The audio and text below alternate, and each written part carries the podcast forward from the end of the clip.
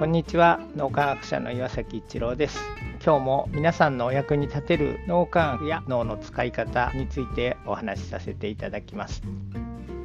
共同体思考になるとネガティブに思えるようなこともこうポジティブに転換できるっていうことが起こります。一つこの共同体思考になってる時って実は自分のエゴが非常に少なくなってる。まあ本当はなくなるのがいいんですが人間なかなかエゴを完全に払拭するっていうのはできないので少なくともエゴを少なくしていくという共同体思考の脳の使い方になっているとですね大変に思えることがポジティブに転換できるっていうことが起こっていきます。実際にこれ僕の経験なんですがクレアのお父さんが亡くなってその後クレアのお母さんが非常にこう認知症が進んでしまってですね大変な状況になりまして普通に朝起きるとお母さんも起きてこられてですね結構大変な状況になっていくので思い切って早く起きてみようっていうことをするようにしました。かなり早く3時とか4時ですね。起きる時にやっぱり朝早いとそれなりにこう眠いとか辛いとかいうのあるんですけどもその時にクレアと一緒にいられることが本当にありがたいなってまあ普段から思ってるののでそれを特に朝起きる時に思うようにしました。そうすると辛さっていうのはすごく軽減されてそれですっと起きられる。でしかも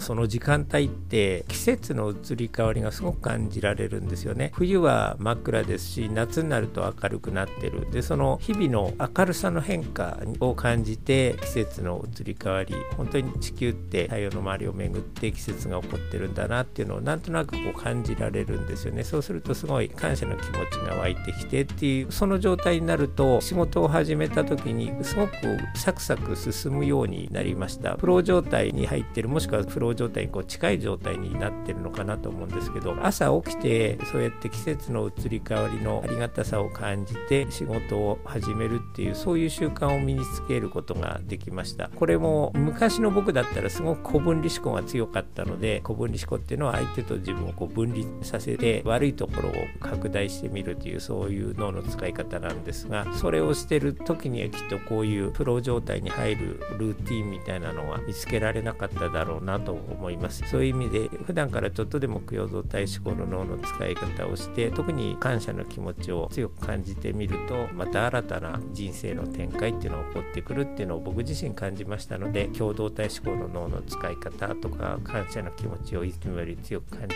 てみるみたいなことをして一見ネガティブに思えることでもこうポジティブに転換することができるんだっていうのをぜひ実感していただければなと思います。何かのヒントになると嬉しく思います。今日もありがとうございました。